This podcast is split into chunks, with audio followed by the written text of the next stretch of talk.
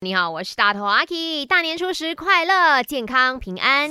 每个星期一和三为你送上最新一集的《麦翻转 Kiki》。今天我们要聊的话题是：你因为什么原因呢？跟你的朋友失去联络，不再联系呢？在我的 IG 那边看到了 Cindy，他说那时候好朋友结婚，然后呢，Cindy 请不到假，没办法出席，当她的姐妹不谅解她的难处。哎，我真的觉得说这个原因，然后导致你们不再联络，真的是太不该了，太。吃亏了。首先，你的朋友怎么可以那么不谅解呢？是有些时候哦，真的，你必须要换位思考，不是他不要出席，而是他的工作、他的那个环境、他的老板不允许他那样做。难道你真的要你的闺蜜为了你然后辞职，就只是为了当你的姐妹吗？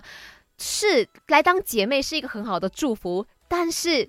你不能够这么的自私，你不能够说你不来就表示说你不珍惜我们的友情，那你才是那个很自私的人，OK？为什么那么生气呢？幸好我的姐妹不会这样子，就是在意这种事情啦，哈。再来呢，蛇令说不需要发生什么事，就突然间看清了一切一切，然后觉得必须要过滤，就不再跟他们联系了。然后呢，S Can 他说借钱呢，借了又不还钱哦，明明是这个人有做工啊，有收入啊，就是不要还，他可以去旅行去玩呐，就是不要提还钱。然后背后呢还说 S Can 呢，你太计较了吧？哇，那种朋友哦，真的可以跟他们 say goodbye。